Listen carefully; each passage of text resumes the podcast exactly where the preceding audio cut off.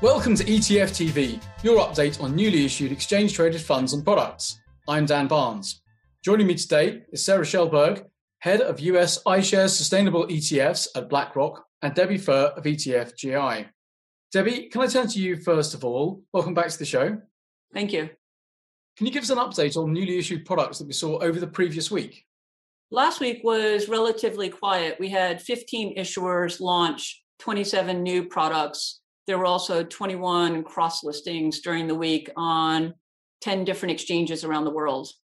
Sarah, turning to you, first of all, welcome to the show. Thank you. Thanks for having me. So, you had the honor of launching the largest ever ETF. Could you tell us about the two new products that BlackRock launched, please? Sure. We're very excited about these launches. And last week we launched LCTU and LCTD.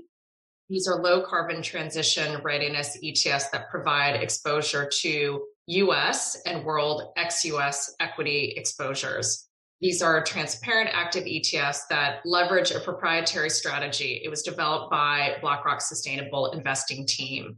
And I would say that, you know, unlike other existing strategies, these focus on both risks and opportunities, utilizing a variety of different data sources, including BlackRock's own insights it focuses on materiality to be able to seek to enhance long term financial and environmental outcomes. You know, transition readiness strategy is an investment approach that measures companies' exposure as well as its management to transition risks and opportunities. It overweights companies that are best believed to benefit from the transition and it underweights those that are poorly positioned. You know, it's important to also note that taking a transition approach means that you'll own fossil fuel companies in your portfolio.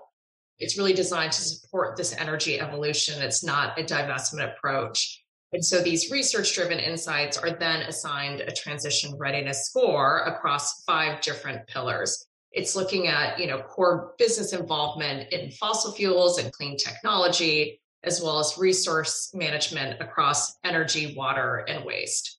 One product had 1.25 billion at launch, and I understand that you had significant interest from pension funds in the US and globally. Were you surprised at who came in as initial investors?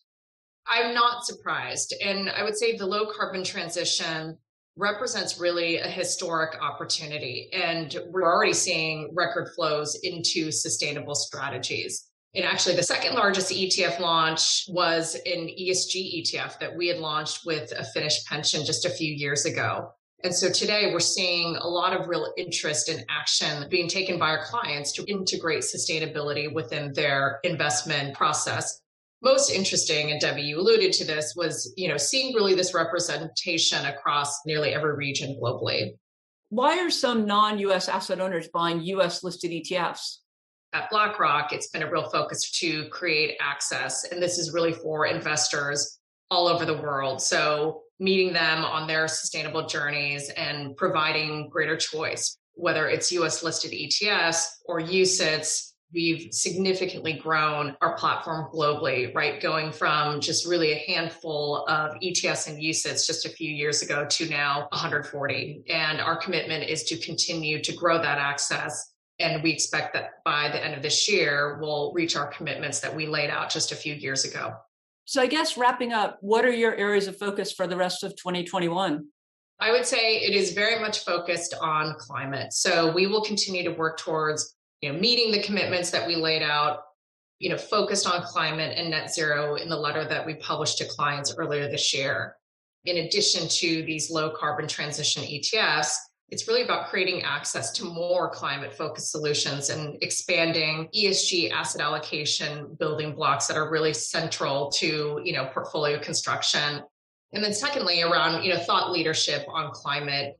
We published a climate white paper as well last week. It's a sea change in global investing. And then also focused on creating more transparency around climate metrics across our ETS.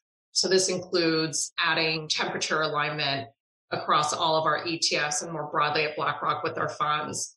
And then finally, around analytics, you know, helping our clients think through climate risks and integrating climate oriented metrics when it comes to portfolio analysis. We're also focused on making, you know, just more broadly ESG portfolio analysis more accessible to financial advisors in the US as we're really starting to see this surge in demand for these types of resources.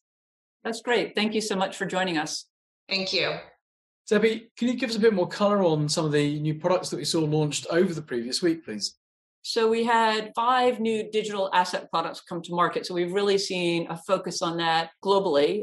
We've also seen 19 equity products, three fixed income.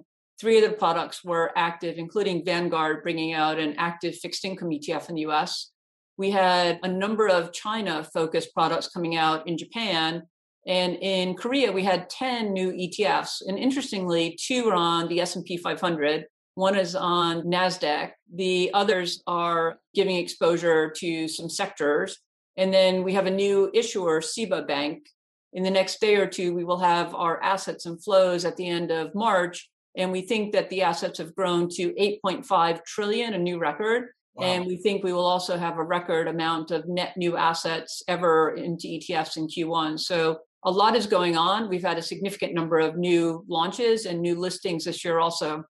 Well, we'll be waiting for the latest ETF GI updates with bated breath. That's been great, Debbie. Thank you so much. Thank you.